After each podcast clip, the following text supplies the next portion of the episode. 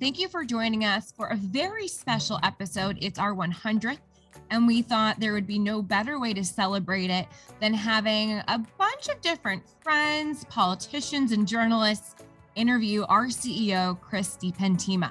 So thank you for listening and enjoy this 100th episode.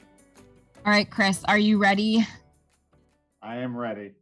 Who's joining us now is CEO of Compass MSP, Ari Santiago. He's also known, and, and you definitely know him for this since you were also on his 100th episode, very popular podcast, second to the CBI Bizcast, Made in America with Ari Santiago. He's joining us now because he has a few burning questions he's been meaning to ask you. Uh, he's had them in his head for the past few months. So hit, here is the opportunity to uh, fire them away at Chris. Welcome, Ari.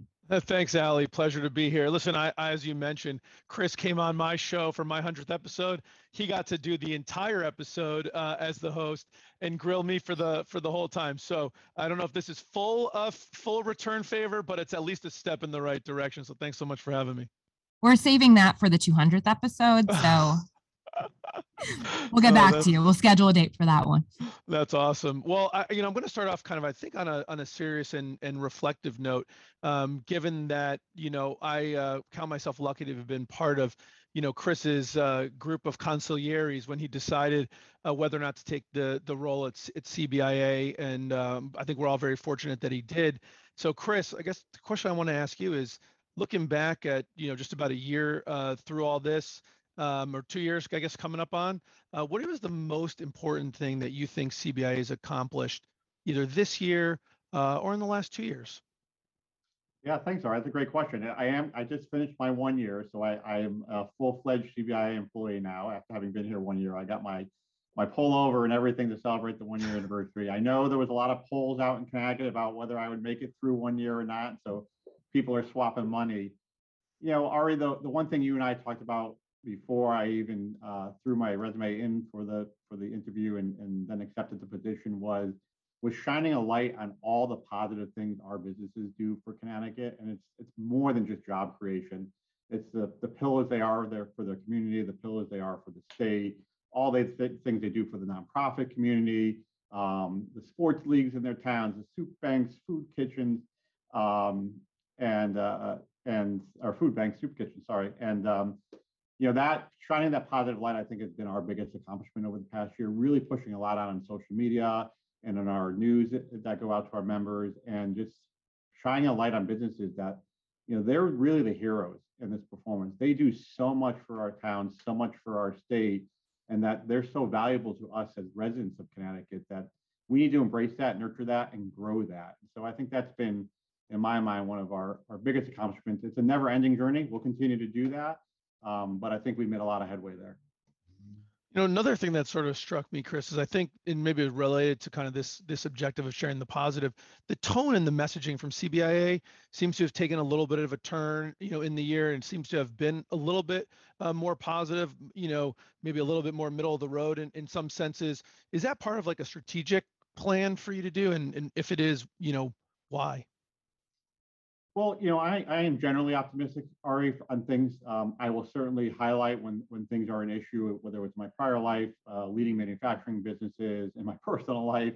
Um, but you know, you know, certainly here in the business community, uh, when there are issues that are preventing us from realizing our potential here in Connecticut, I'm not afraid to, to highlight those. But I'm just generally an optimistic person. I'm a type of person who likes to come into work every day, get up every morning with my head held high look bright uh, what the day is is offering us and try to realize that potential. So I think that's part of my nature, but it is part of the CBI message. I mean, not only do we want to highlight the positives that businesses do, but we also want to be that organization where when we have to fight something, we offer solutions.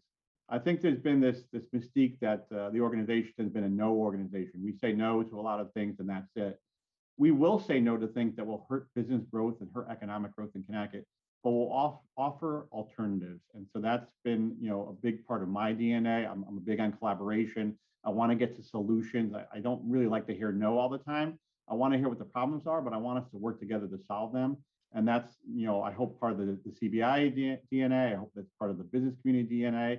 And I really hope that's part of the state of Connecticut DNA, that we work collaboratively together to, to identify the best opportunities and the solutions to solve those opportunities. For businesses, Chris, that are like members of CBIA or thinking about becoming members of CBIA and want to know from like the leader of CBIA, how do you kind of thread the needle of the different competing business interests, right? I mean, different businesses aren't monolithic. There's big businesses, small businesses. Sometimes their uh, their needs or desires diverge from each other. Like, you know, how do you spread thread that needle to kind of play to all sides to make sure we're we're growing this pie? And why should a company want to continue to be or to join CBIA and get in the fight with you? Yeah, you know, the diversity of the CBI membership is really interesting, Ari. I, I think a lot of people think of us as just representing the big business community, or some of us think of, that we just represent the small business community. It's really, it's really both. You know, 95% of our membership is less than 100 employees, and I think that's a stat that's not well known. I think everyone always thinks, well, you represent the big Hartford corporations or the big headquarters here in Connecticut. At the same time, the other 5% are the major businesses in Connecticut. Every name that uh, people think of when they think of Connecticut businesses, whether they're here in Hartford, Fairfield County, New Haven County, uh, New London, and the rest of the counties across Connecticut. So, you know, threading that needle, the way I look at it, Ari, is I always put myself in the seat of the Connecticut resident. I've, I've been born and raised in Connecticut. I've been a Connecticut resident all my life. What's best for the Connecticut resident? And that's usually good, good, you know, growing the economy, creating jobs, creating growth opportunities for the residents of Connecticut so they can not only get a job, but get promoted in that job, make more income, have more opportunities. If we make it, you know, look at it from the seat of the Connecticut resident, we make it really of interest to them, and we do things that are really important to them. I think that's important to the business community because the businesses in Connecticut can't survive without residents, and the residents in Connecticut can't survive without our businesses. And so, if we if we think of it from the customer being the Connecticut resident, why is this important for the Connecticut resident? Why is this business policy going to grow the business community so that the Connecticut resident has more opportunities? I think that's how you thread the needle, Ari. I think that what's good for the Connecticut resident is good for small business, it's good for biz business, it's good for manufacturing, it's good for healthcare, it's good for all industries because in Connecticut, we compete on our talent. We compete on workforce, we compete on innovation, we can compete on technology. We're not a low cost state. We compete because the residents of Connecticut and what they bring to the business community. So that's that's kind of the, the take I, uh, you know, the stance I take on when looking at threading the needle of the different membership interests we have at CBIA. Listen, all these great answers, Chris. That's why I took the over on one year, uh, and I'm happy to be collecting my money on that. Uh, listen, I want to turn to like a couple other, uh, you know, well, maybe one not so light thing, and then I got a couple light questions for you. Yeah, just one thing that's kind of curious. You know, you you've your career in the last say few years has taken some interesting turns, right? You went from owner of a family-run manufacturing at Pegasus, you know, where you really changed that business around and it was thriving.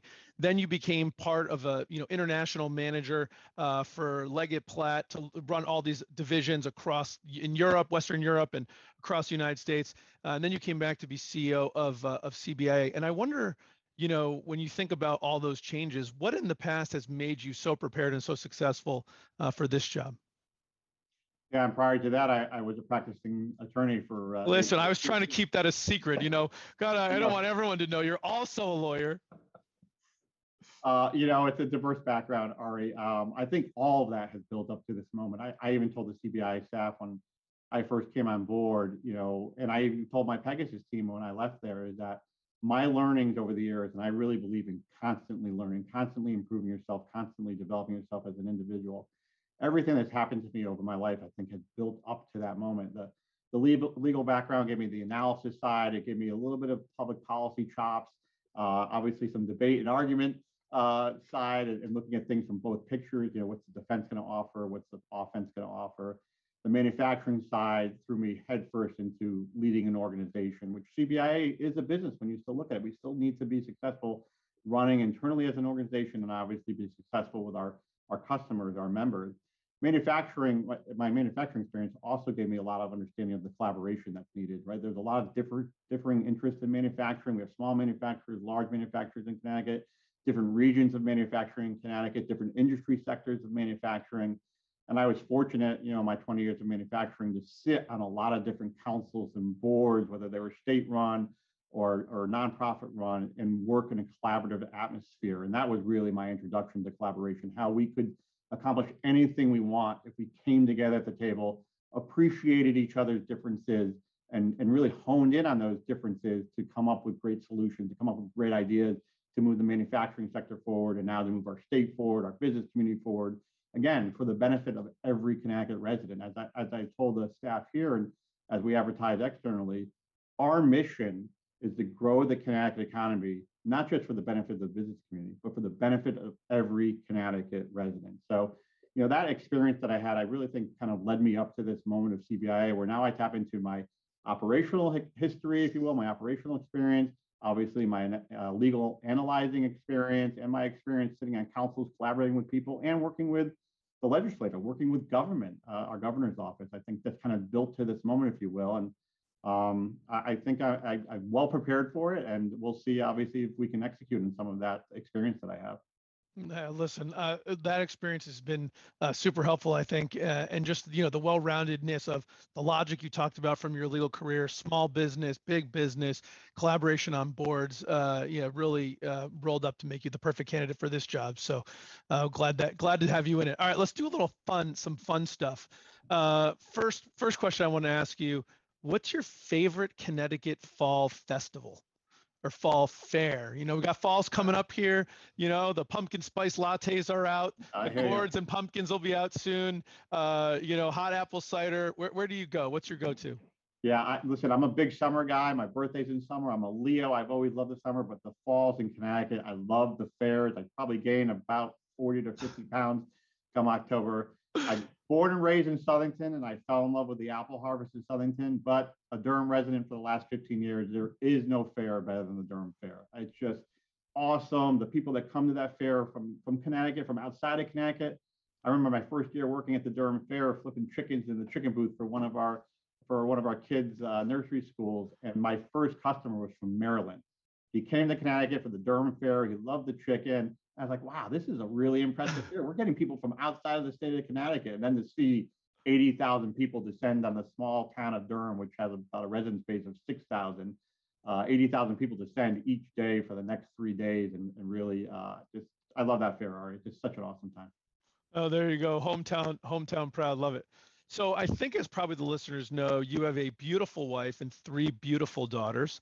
And I'm curious if we got them and we said, you got to describe Chris, your husband, your dad, in one word, mm. what word would they use to describe you? Ooh, one word, huh? Um, you know, Joe Brennan used one word to describe me, and that's unflappable, patient. They wouldn't use that word at home. I'll tell you that right now. Okay. Uh, I think when Joe said that on your podcast, Ari, actually was the first time that when Joe announced that he was going to be his successor he used that whole even keel with my background. And I think my wife and three girls fell over in their seat when they when they heard that uh, you know I was unflappable and, and impatient or, or patient. Um, the word they would use is um, well, I'll, tell you they probably use uh, in a positive way they use the word loving. Maybe in a negative way they use impatient at home. That's where I bring all my impatience. I let it out when I'm at home. Um, but uh, you know, I, I, am a. I try to be very caring with the girls, very nurturing with my wife and and the girls. I, I try to be there for all their events. I remember when my older one graduated high school and my little one graduated elementary school. I was in the process of graduating the management program at Leggett and Platt. So I literally flew down to Carthage, Missouri on a Monday, flew back on a Tuesday for my little one's graduation, flew back to Missouri on a Wednesday and Thursday, and flew back on Friday for my older one's graduation. I really try to be there for them, Ari. It's, it's tough when you're traveling a lot, like you know I did in my former life, and when you have late nights and, and weekend activities like we do here at CBIA. Um, but I do really try to be nurturing and caring uh, for them. So I hope that would be the one positive word they would choose to describe me. Nice. Well, listen, I, I love how you use your former lo- lawyer skills to filibuster me for like a minute and a half while you came up with that word. But I think in the end, you came up with a good word, and uh, and, and knowing them a bit as I do, I think that uh, that that'd be a word that they would definitely uh, use to describe you. Just you were there for my birthday, are you? were there for my 50th birthday just I, a week ago. My my three girls got up and sang uh, uh, "Best Day" by Taylor Swift. So to me, which was you know, just brought me to tears. I love hearing them sing, and the fact that they chose that song, "The Best Day with You," you know, kind of reminds me of that caring, that nurturing, um, being there for them.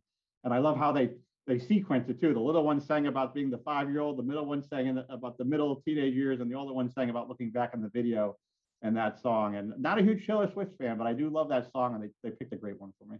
Dude, that was uh, I, that was absolutely a, a tearjerker. So I, I'm sure loving would be there. All right, two more quick questions. First one is, who is someone dead or alive? It could be anybody that you'd love to have like a long dinner with. Hmm, dead or alive? Um, you know, Ari, an interesting one for me from my manufacturing background would be sitting down in the early 1900s with the then United Technology guys, right? Igor Sikorsky, those founders of manufacturing, aerospace manufacturing in Connecticut. What were they thinking? Because back then, aerospace wasn't, you know, a huge thing. People weren't flying helicopters, they weren't flying planes. They'd settled on Connecticut as their location. There's a lot going on here. I, I would love to sit down with that group in the, you know, 1915 era, try to understand what they were thinking, 1920 era. Dude, that's a good that's a that's a good pick. All right, last last question. Um, you met you meet a ton of people you have over your entire career and at CBIA constantly going out meeting people of all different uh, walks of life and I think the audience really wants to know of, of all these people that you've met uh, had the opportunity to be with who is the best podcast host that you've ever had the opportunity to meet the best podcast host um, the Connecticut Mirror does an incredible podcast. John's got a great voice. I don't know if you have a chance to listen to him, but you should uh, you should definitely dial it in. Um, Ari, you, you know you're my favorite. I listen to you the ride in. I, I, I watch. I like to watch your podcast. I like to see the body language, the interaction, as you know. Um, you always take a piece of nugget away from your podcast. John's got a better voice than you. I will say that. John's got this.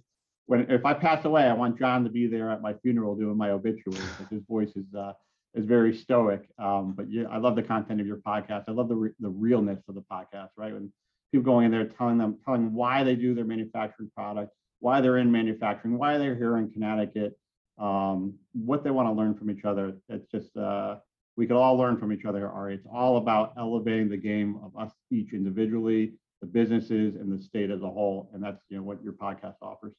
Stronger Together, Rebuilding Connecticut. Thanks so much, Chris, for uh, letting me come on. Allie, thanks for having me on. This was so fun. Next up, we decided, Chris, that we needed someone who asks the hard hitting questions for a living. So, Jen Bernstein from Fox 61 joins us now. I know you've been in her hot seat a few times, but uh, now she's really coming for you today on this 100th episode. Jen, welcome to our 100th episode of the Bizcast. Thank you so much, Allie. Hi, Chris. Hey, Jen. good hot to see seat, you huh? Should be interesting. I got to get harder questions here. Oh, easy. Go good easy on me, Jen. No, I know. So good to be with you guys. Thank you so much for asking me to do this. I I was trying to think of a few questions, um, and I default back to the real story, which you've been on, Chris. Uh, always good to have you on. And so I'm always curious about the state of business in Connecticut and the state of politics. So I have a question that has to do with both right now, and it's a current event, but curious to know what's the reaction that you're are you hearing from Connecticut businesses to President Biden's announcement on requiring mandating the vaccine for the private sector firms that have 100 or more employees um, or else telling those employees to get weekly testing what, what are you yeah. hearing from businesses here in our state yeah, Jan, you and 3.5 million other Connecticut people are asking me that question right now. So uh, we've been flooded this week after the mandate came out. Um, it's a real mixed bag, quite honestly. I think some folks are are happy to see some momentum with uh, getting more folks vaccinated, so we can hopefully get this pandemic behind us once and for all. Um, I think we've kind of had a roller coaster ride with the Delta with the Delta surge, but at the same time, businesses never like mandates. They don't ever like to be told kind of what to do when running their businesses, and I know people don't like to be told what to do. And right now with this mandate, we really put businesses in the middle. So um, we, interestingly enough, surveyed our membership a couple months ago because we had a feeling this was coming down the road. And it was really divided between membership, almost 50-50 for it and 50 against it. And um, it's going to be a really challenging time for businesses. CBI will be right there in the middle to try to get a lot of answers, but um, there's a lot more questions than there are answers right now.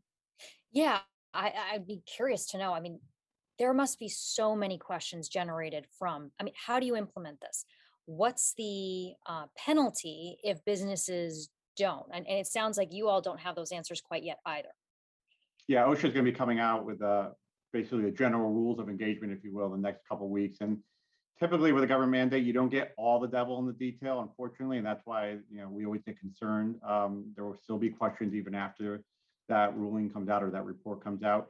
Uh, but we have talked to the governor's office and we're working with them on getting this vaccine app or vaccine passport rolled out because that was question number one from the business community. How do I verify that someone's been vaccinated? The vaccine card um, has seen a lot of fraud recently, and, and uh, so that that uh, app will be really good. But there's a lot more questions that you mentioned: the the fines, the penalties. What do I do with an employee who doesn't comply with the testing or the vaccination? Um, does unemployment get involved? So there's going to be a lot of questions to be answered in the next couple of weeks. Are you getting a lot of support for that vaccine passport? Because I know Governor Lamont, you know, for a couple months now had not warmed up to the idea. Now it sounds like he is interested in, in possibly implementing it, but more for businesses is how he's kind of described it as a resource for businesses to be able to verify. Yeah, absolutely. Yeah, him and I talked about it uh, just a couple days ago, and he and I told him this was the number one issue with businesses. The first question we heard was, "How can I verify? I don't have access to the registry as a business owner or business leader. And so we talked about the vaccine passport, which has, has been out there uh, on the table, if you will, a few times since the spring. But as you mentioned, the governor just held back. But now we really need that as a resource to answer question number one. Interesting.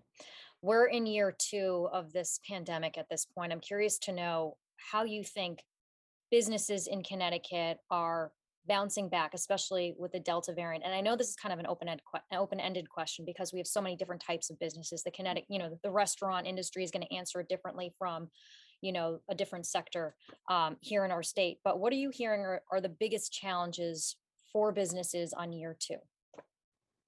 uncertainty continues to be, especially with this latest vaccine uh, mandate, and uncertainty has been the, the topic or the hot buzzword, if you will, during this whole pandemic. Uncertainty early on about what businesses are allowed to stay open, which businesses had to shutter for the government uh, direction, then uncertainty around the vaccine rollout. I think the, the state did the right thing, the governor did the right thing in pivoting from a business rollout to an age-based rollout, which was much more simpler in the springtime. And now we're at uncertainty again. So that uncertainty um, has been the biggest concern of businesses. I, I, always say uncertainty is the enemy of businesses. Business leaders like predictable, stable environments so they can plan their businesses accordingly and really move forward. Um, and so that's the that's the biggest issue. I will say our businesses have been incredibly resilient, and it's not a surprise to me personally, having been in the private sector for 20 plus years before taking on the post here at CBIA. Our businesses are innovative, they're dynamic, um, they really collaborate well together, both in the private sector and with the public sector. So they've done an incredible job of, of really kind of getting through this, and, and hopefully this is our last hurdle right now. No, so true. Uh, talking about unpredictability, I mean, that's been like the number one complaint, I think, from businesses when it comes to Connecticut and its taxation taxation process and um, proposing taxes. Right in the past, uh, people feeling like Connecticut isn't necessarily predictable with its tax structure, that a new tax could be coming down the line at, at, at any point. What is Connecticut doing well right now this can be pandemic related or just business related. And what does Connecticut need to improve on to help oh, businesses in our state? Yeah, I think we had a great session relative to taxes specifically, or holding the line on taxes, no new taxes. In fact, we had a couple proposals that got passed where actually businesses may even see less taxes in a few years. The, R- the research and development tax credit going from 50% to 70% will help a lot of businesses who are doing a lot of things around innovation, whether it's manufacturers, biopharma, uh, and other folks. So we, we were able to hold the line in taxes while in our surrounding states were actually increasing taxes at the time. And so it's going to make Connecticut more competitive in the Northeast. And I think that was a result uh, of really the, the success of the 2017 bipartisan legislature, which created the rainy day reserve, it created the spending cap. And we saw that bipartisan folks working together again this session. Um, it was certainly helped by a lot of federal dollars coming into the state. And we've got to realize that is only a temporary plug for the next 18 to 20 months. And so we've got that period of time to really get our economy on its own feet, grow it significantly so we're not facing deficit after deficit, as you said, unpredictability after unpredictability. So the biggest, I would say the business success has been this past session. We really fought a lot of labor mandates. The biggest concern will be, are we able to wean off of the federal dollars that are coming in in 20 months from now and, and able to stand on our own two feet? I'm curious. uh, We know we have had un- high unemployment numbers because Mm. of COVID. uh, You know, the last what year and a half.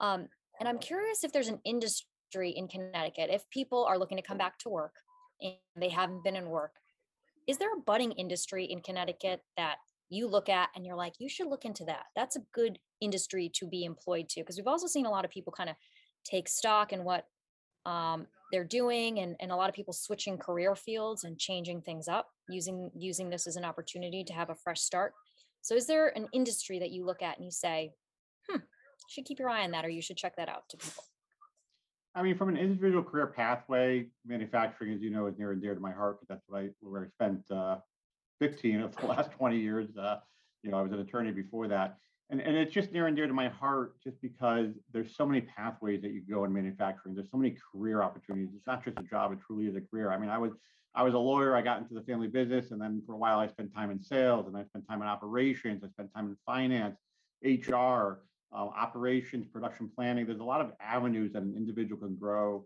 go and grow in manufacturing. So from an individual perspective i say manufacturing. From an industry perspective as far as maybe something that's not known to the residents of Connecticut, our logistics and warehousing uh, industry in Connecticut is just exploding. Obviously, Amazon did very well during COVID with everyone uh, shopping online. And I know we have stacks of packages at my house. Uh, unfortunately, my 12 year old knows how to shop on Amazon now, which is killing me.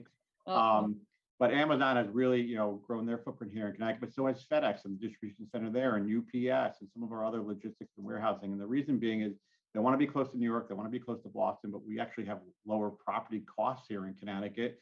And we have the interstate, we have the, the ports, um, and so we have the ways for them to move their product very easily throughout the Northeast at a lower cost than some other states. So that's certainly a budding industry. That's one of the few industries, Jen, interestingly enough, that actually has um, lower unemployment now than it did pre-COVID. In other words, it's created more jobs during COVID and grown the job in that industry uh, more so than any other industry in Connecticut.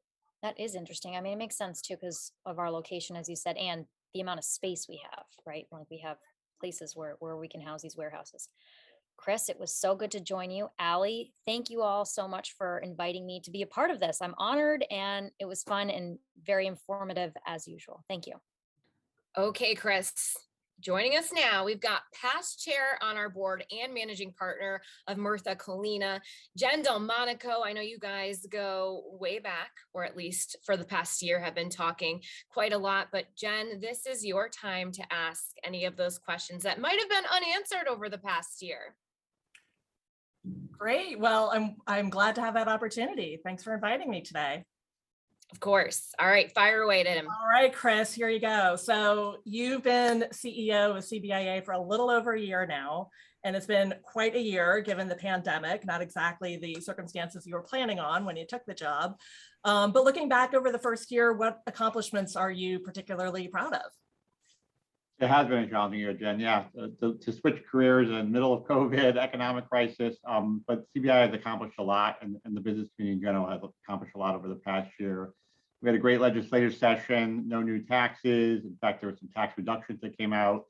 I'm, I'm most proud, Jen, of the fact of everyone coming together. The collaboration, which I knew existed in Connecticut, was really at an all-time high uh, during the last 12 months, whether it was public-private partnership on COVID committees, on the vaccine rollout, on policy items where we got a lot of support from the business community for policies that we were pushing for or ones that we were against. And then the collaboration with the administration, I think has been has been really good too. So I'm most proud of that, Jen, and I'm definitely proud of the way the CBI staff has worked through a really challenging time and to achieve things like membership growth, growth in our insurance product and some of our other services has been tremendous. So there have been, you know, obviously many, many serious challenges arising from the pandemic, to be sure, but I'm sure there are also many examples of Connecticut businesses really stepping up and mm. managing those challenges in new and creative ways. Are there some examples of that creativity that you can that really stick with you from the past year? Yeah, so many things that Connecticut businesses did. Um, we knew they were great corporate citizens in Connecticut uh, at the very beginning, but the way they stepped up during COVID. Um, you know, there there was never more uh, real outreach for how can we help the nonprofits out there that I saw in the private sector. People calling CBI and saying, I want to do something to help. I'm not too sure what is it. What is it? Can you connect me with the nonprofit community to put this together? And we saw things like you know soup kitchens and food banks, uh, Girl Scout cookies, stocking away, helping their local town. Uh, some of our businesses offering employees um, restaurant gift cards to keep the restaurants going during this really challenging time. I thought that was probably one of the most uh, creative things. It was a way to reward your employees for them coming in during a really challenging time and working through it and keeping your companies going, but at the same time, keeping the local community afloat, especially our, our restaurant industry, which is really challenged. And then what's, what was the biggest challenge to CBIA and to CBIA's business given the pandemic and how did you deal with that? One of the biggest challenges, Jen, was during the vaccine rollout. You know, it was a very dynamic initial rollout where the healthcare workers and the elderly were certainly at the front, but then it was going to go through the business community in a really strange way. It's kind of group 1B, group 1C, group 1D, if people remember before we switched to age based, which I give the governor and the administration a lot of credit for switching to age based. While it was really challenging for the business community because we were all amping up and getting ready to be the next in line, and there was a lot of questions and confusions about registers and rosters and do I do clinics on site or, or do I have to send my employees? How do I know my employees have been vaccinated? Uh, there was a lot of confusion at that time, Jen, and I think that was one of the most challenging things. And we were fortunate to be working with the governor very closely at that time, and they reached out to us and said, "We're thinking about moving to this age-based rollout.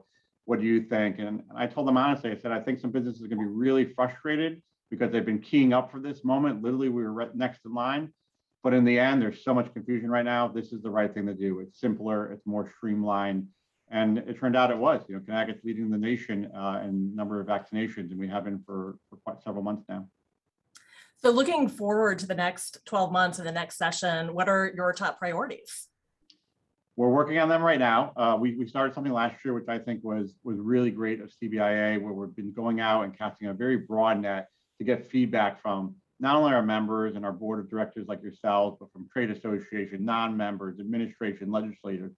So we've been working those interviews. Uh, we did more this year than we did last year, which were kind of in-depth interviews. We did a Marcum Business Survey, which we'll be releasing at the September 30th Economic Summit. Um, and we've been really just kind of grabbing some, mining some other data as far as what are the biggest pressure points. We had a few things that didn't get through last year that we're gonna we're gonna uh, double up on if you can and, and try to get it through, if you will. Uh, one of them was uh, recognizing occupational licenses uh, for out-of-state residents. That's one of the things that's been holding back uh, job growth here in Connecticut for a while. We're one of the worst states in the country when it comes to recognizing occupational licenses of non-Connecticut residents. And if we want to move people into Connecticut, especially you know, military spouses or people working just across the border in New York or Massachusetts, you know, recognizing licenses that they've gotten in out of states is critical to that so that they don't have to come in Connecticut and retrain and recertify and go through this process that they've already done in other states. So that was one of the issues we had on the on the agenda last year. It came close to passing, but it didn't, and, and we're going to go all in on that. Infrastructure and transportation is always at the top of minds of our members, and we'll see what happens at the federal level with the money that's going to come in, but we'll make sure it's spent wisely if it does come to Connecticut with top infrastructure and transportation priorities so we can move our workforce around the state.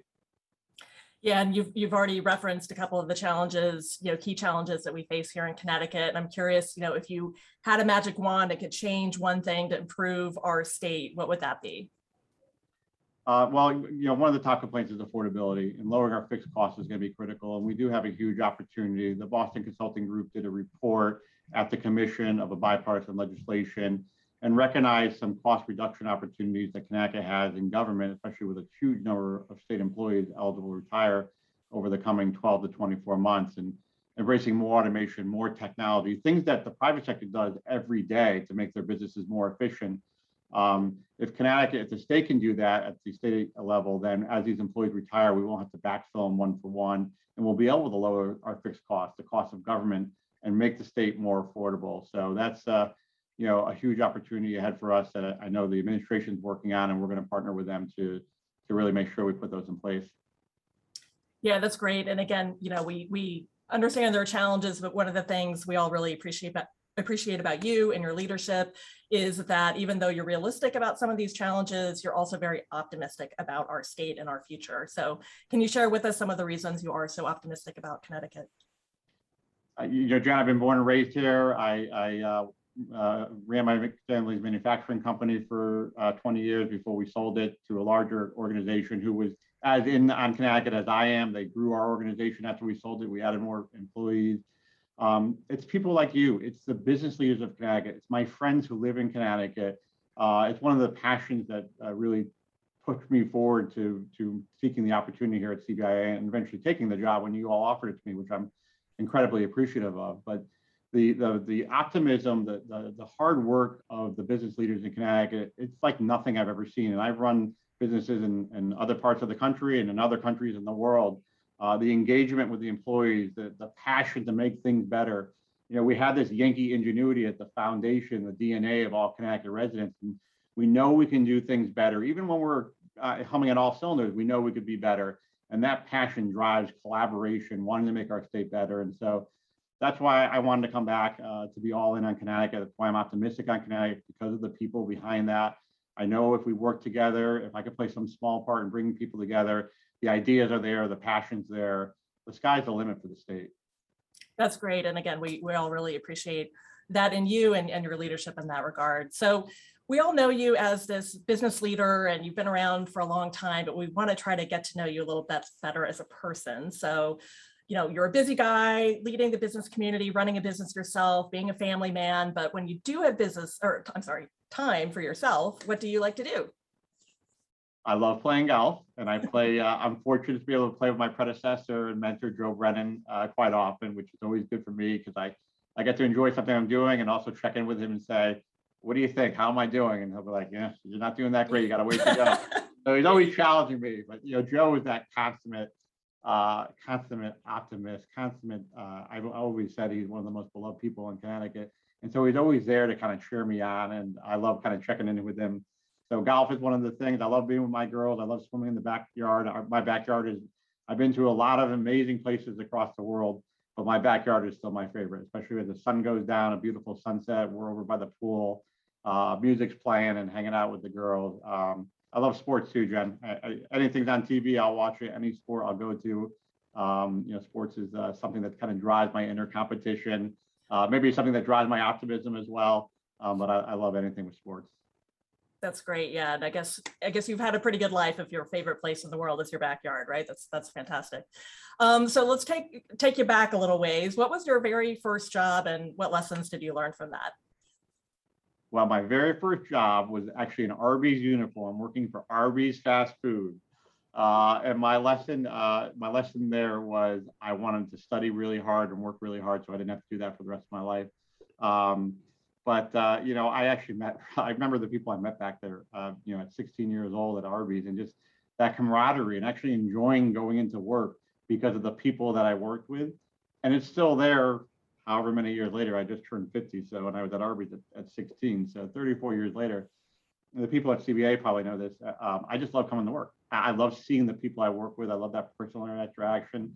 And now in this new role that you guys have uh, so graciously, you know, given me. Uh, I get to meet even people outside of work. That's part of my role is the whole networking, meeting our members, listening to constituents, listening to the legislators. I just love the human interaction side. So some people, you know, they hate leaving the house. They're they're, they're going into work and they're miserable. And for me, going to work just kind of amps me up and gets me going because I just love the uh, the people interaction and the people side of it. And, and believe it or not, it was there at Arby's at 16. And that was one of the things I, I learned early on is I love working with people. That's great. So what is something that people might be surprised to learn about you? Do you have like a hidden talent that we don't know about, anything like that? I don't know about any hidden talent. I, I will say people are still surprised to learn uh, that I was a lawyer and I still am a lawyer, right, Jen?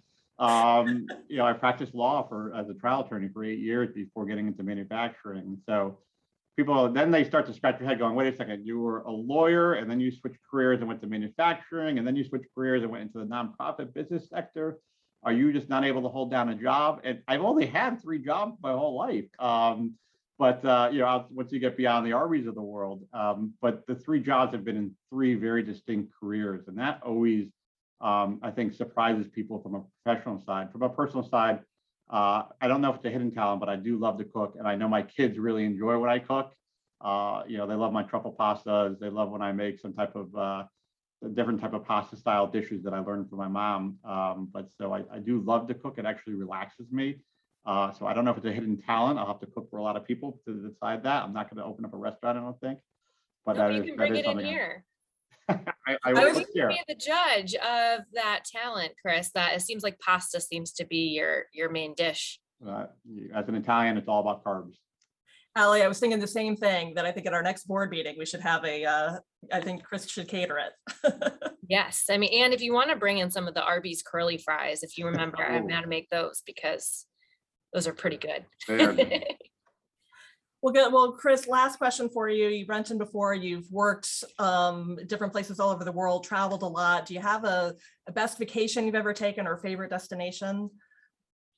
Um, well, I've had a lot of them, Jen. I've been, you know, I've been blessed, like you said, to travel all over the world to run organizations in different parts of the world. It's, it's interesting when you run an organization in kind of a travel destination like Paris or the north coast of France or England. Uh, you really get to understand the people there because your your employees are part of the the culture, part of the workforce that we all think of as you know tourism. Um, I do love the north coast of uh, France, uh, where I was based for many years. The the- It stays very light there during the summertime. I love when the sun goes down at 11, 11, 15 at night. It's, uh, I love long days and when the sun's up for a long time, right on the ocean. Uh, Turks and Caicos uh, has been a, a fan, a favorite of the families and, and we certainly love going down there, with the most amazing water I've ever seen. Um, but as I said, Jen, I'm happy taking a vacation in the backyard and just floating in the pool and listening to tunes and maybe drinking a little bourbon and and watching the sun go down in our uh, sun go down in our backyard. Uh, we have a beautiful view in Durham, and we're fortunate there. Sounds like life is pretty good right here in Connecticut. So that's, that's wonderful. No Um, reason to go anywhere else. Connecticut's all. Exactly. Well, thank you so much, Chris. Really appreciate the opportunity to ask you a few questions today. Thanks, Jen, for doing it. Great to see you. You too. And joining us now is Connecticut's first Chief Manufacturing Officer, Colin Cooper. Colin, I know you and Chris have talked a lot lately, but this is the time to really get those burning questions answered. Fire away at him.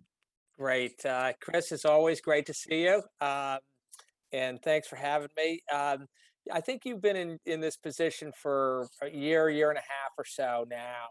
Um, and I guess my first question for you is, you know, what what has surprised you most as you transition from running a manufacturing organization to now running um, a service and advocacy organization uh, with so many, uh, such a diverse set of stakeholders across the state?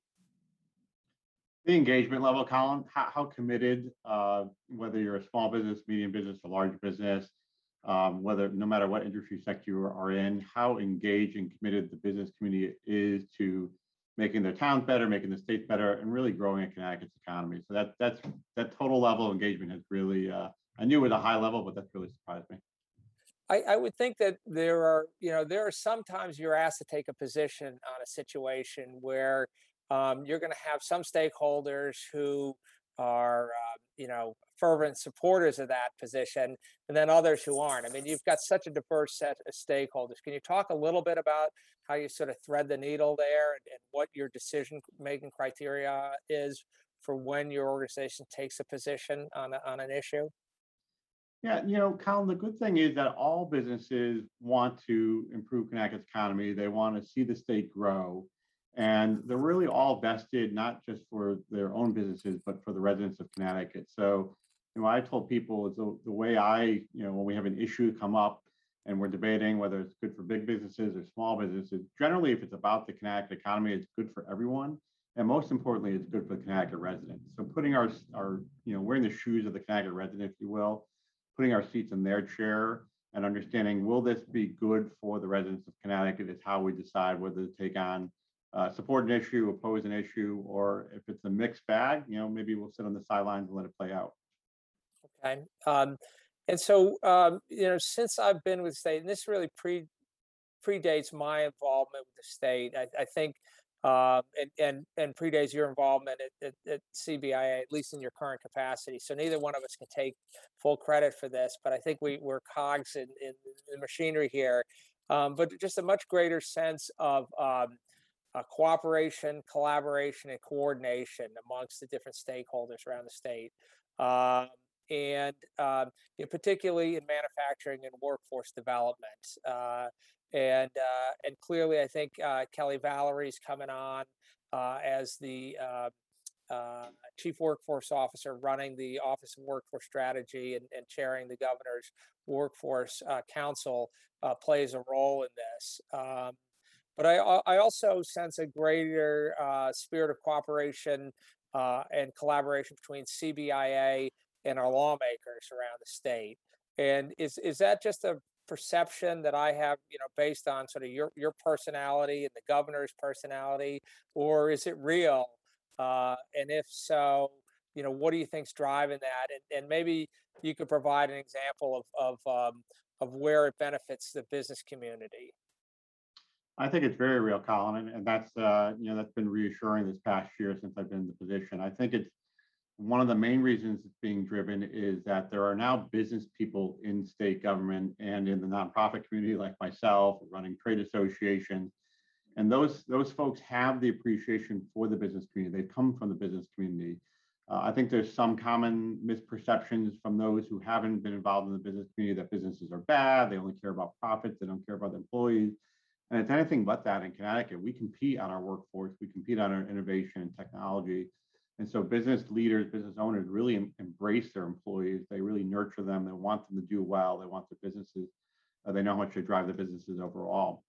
So I think having business leaders in state government um, in various organizations across Connecticut has increased that level of collaboration and cooperation. And some real examples is the agreement we were able to reach with the governor's office and labor, um, the unemployment trust reform, you know, management, labor, public-private sector coming together uh, for to do something that's good for the business community for more than 75% of businesses that will probably lower taxes over the next couple of years. Um, that that was just significant and, and combating some bad labor mandates that maybe came up from some legislators who don't have that business experience, who really don't see the value of the business community, uh, working with the governor's office and other legislators, mostly moderates, to kind of combat some of those maybe bad labor mandates that would have really hurt uh, our economy's growth. Um, those those are some real examples of collaboration and cooperation.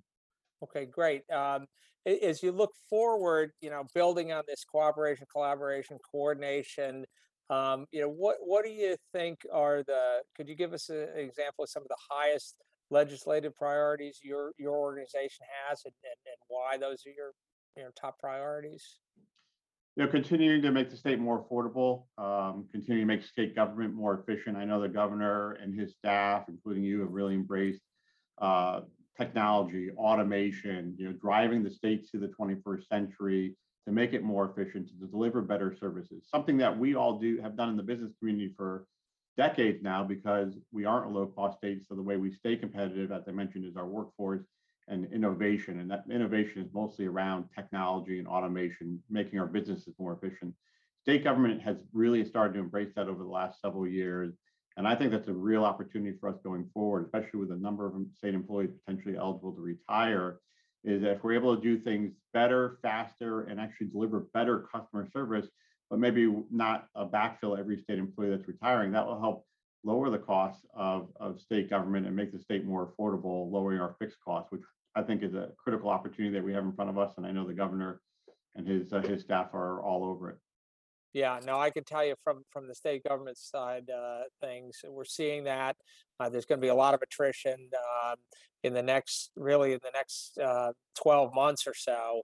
Uh, in a lot of state agencies, and, and they're working very hard to bring in technology and automation uh, and, and, systems uh, to help uh, allow us to deliver um, services uh, uh, more effectively and with less with less labor. So we'll see again a lot lot of good efforts going on in that regard. Um, you know, back to CBIA you know, CONNSTEP is such a vital uh, component of the Connecticut manufacturing ecosystem. I've had an opportunity to work with the folks over there. I really enjoy working. Some really good people there. Um, can you talk about uh, the affiliation uh, between CBIA and CONNSTEP, and then sort of what you see uh, as that organization's focus going forward? It's a great affiliation, Colin. It's, you know, CBIA is the largest manufacturing association in Connecticut, and, and I was kind of surprised to find out CBI is one of the largest manufacturing associations in the country, believe it or not. Um, and as you know, CONNSTEP deals uh, with our manufacturers, mostly our small, medium-sized manufacturers.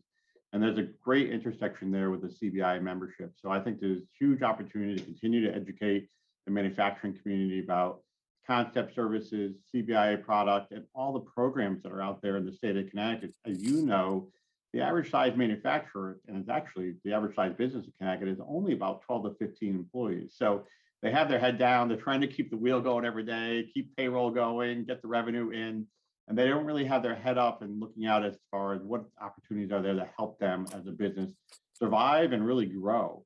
And so with the voice of CBIA, the voice of CONNSTEP, and really, you know, the voice of you and state government, broadcasting those programs, broadcasting all that's available available to those small, medium-sized manufacturers, I think there's a huge opportunity, and that's what excites me about the affiliation. Add in our other affiliate, Ready CT, which is focused on education and workforce development. And as you know, workforce, workforce, workforce are the top three issues for manufacturers there's a there's a great intersection there with the business community, education, and what CONNSTEP does with the small, medium-sized manufacturers for us to have a have a huge impact on the manufacturing community in Connecticut. Yeah, I, and and you bring up a great point. I mean, so the average size manufacturer is probably 20 to 25 uh, uh, employees. Uh, the business leader is wearing multiple hats. Uh, if the phone's ringing, it's it, it could be a customer. It's got to be answered. It's the end of the month. The product's got to get finished and out the door. Uh, you need to hire people, uh, et cetera, et cetera. So there um, a lot, and, and, you and I have been in this position where you're sort of consumed by what's right in front of you, right? You gotta gotta make the day, make the week, make the month, uh, and sometimes it's a little hard to sort of pull up a little bit and look it out. Uh, you know, where do I want my business to be five years? And and I've had the good fortune of working with the folks uh, at CONNSTEP on um, on a number of sort of longer term initiatives. One is in and around the digital transformation. There's a lot of digital technology uh, coming to bear in the manufacturing environment and, and, the work that they are doing in, in that regard. And um, and then also something that's a bit more mundane, and I sort of liken it to uh, uh, spending time and effort putting a new roof on your facility, right? It costs a lot of money.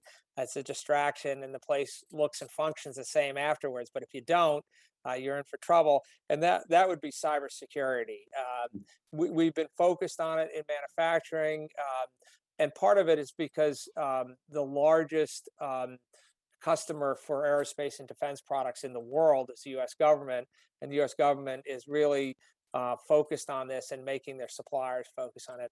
But it's not just um, it's not just good uh, business for uh, defense manufacturers, it's a critical component of any manufacturing or candidly any business um, uh, out there. Uh, again, I you know I can see from from my vantage point that, we're trying to get the word out um, to folks in uh, in in the defense manufacturing community, but we we need to continue to get the word out to all manufacturers and really all businesses. Um, I know uh, uh, CONNSTEP has has um, developed sort of a they've become a regional center of expertise not only for Connecticut but really for New England in that area. Can you talk a little bit more about um, sort of their role in, in cybersecurity and, and, and which is a component of the larger digital transformation going forward? Yeah, they're, they're the leader, Colin, like you said. They have become that center of excellence. They've worked very closely, and this is another you know, we talk about public-private partnerships. You know, this is the private nonprofit partnership between Stanley Black and Decker and and us here at CBIA and CONNSTEP, where Stanley has really kind of led the way in training us about how to be cybersecurity assessment experts, if you will. And again, that's what we do, right? We assess, we identify the gaps, and then we work with the businesses to identify resources to help fill those gaps. And CONNSTEP's become a leader in the cybersecurity assessment um, using the CIRI assessment, which is something that Stanley Black & Decker has really latched onto and promoting it uh, along with with NAM, uh, one of the the National Association of Manufacturers, which is a national association that CBIA is the Connecticut delegate of. So again, here you see that the power of the affiliation CONNSTEP offering the services, CBIA being the NAM delegate here in Connecticut, and working with a great CBIA member company, Stanley Black & Decker, one of our larger member companies, to identify the best way to do those assessments and the best way to fund those assessments. And now we're working with you and the Manufacturing Innovation Fund to figure out, okay, we've we've come up with a best practice here. We deployed it in a sample size. How do we get it bigger? How do we get it better? How do we get across more manufacturers? And that's, you know, new products, educating the manufacturers about what's currently out there, and then looking at new products and new service offerings that we can help the manufacturing with. with that's the power of the affiliation between CBI CONNSTEP and again, pulling Ready CT in that fold as well. Um, sort of, I want to talk, talk about a little broader issue uh, right now. There's a, you know, obviously uh, much needed focus on diversity, equity, and inclusion. Um, I think you know, and and really, a lot of what's driving that is to address a lot of social issues that that need to be addressed and, have haven't been addressed for far too long. But also, uh, I would maintain, and I when I talk with manufacturers, that it's not only the right thing to do, it's the uh, it's it's the right thing to do from a business perspective. Um, you're aware, obviously, acutely aware of the um, of the the workforce issues we have in the state that all every virtually every manufacturer needs skilled employees um, and we need to identify um, uh, new sources of talent uh, that historically have, have been underutilized and then make sure that that talent has access to the training and can enter the manufacturing workforce. Can you talk uh, a, a, little bit um, about what um, uh, CBIA is doing uh, in sort of the diversity, equity, and inclusion sphere, and, and how you're you're linking that to um, you know better outcomes for businesses? Uh, Colin, this is this is something that we've been talking about, you know, in the manufacturing community and the business world for for more than a decade now. Specifically in manufacturing, I know you and I and many others have had conversations where even when we had historically low unemployment numbers, we, many of our manufacturers are in the rural or suburban areas of Connecticut, right? Maybe right outside the city. Well, not many of them are right in the city, whether that's because of affordability issues or property tax issues. It's a different city by city. But that's where the workforce potential was. That's where maybe we had higher levels of unemployment in the city. That's where the kids were graduating high school and colleges and maybe had career opportunities to go right into manufacturing. And the issue was connecting them with the manufacturers and, and also, honestly, transportation, moving them back and forth. Transportation has always been a bit of an issue here in Connecticut. Fortunately, it looks like we may be getting some federal dollars to really help address that because the workforce of today and tomorrow is in our urban areas and the and the opportunities are somewhat in our rural suburban areas, which Connecticut's known for. We need to be able to move them back and forth very easily. So that's a huge opportunity that CBIA uh, has been behind to really help uh, not only address the workforce issue, but address the social equity issues as well. And one of our big policy priorities last year was bipartisan solutions to transportation and infrastructure. It wasn't something we were able to get through. We will continue to work on it this year. It's the number one issue for businesses and it's the number one issue for residents. We all complain about this issue. Now it's coming together to identify the, the best solutions um, for it. And then, and I will say, honestly, Colin, internally, we continue to work, look at um, diversity, equity, inclusion. How how diverse is our board? You know, from a male female perspective, from an ethnicity perspective, from a region perspective, from an industry perspective, small business and large businesses. Because our board, the CBI board, is really the ones informing us on our policy priorities, what they should be, and, and approving them.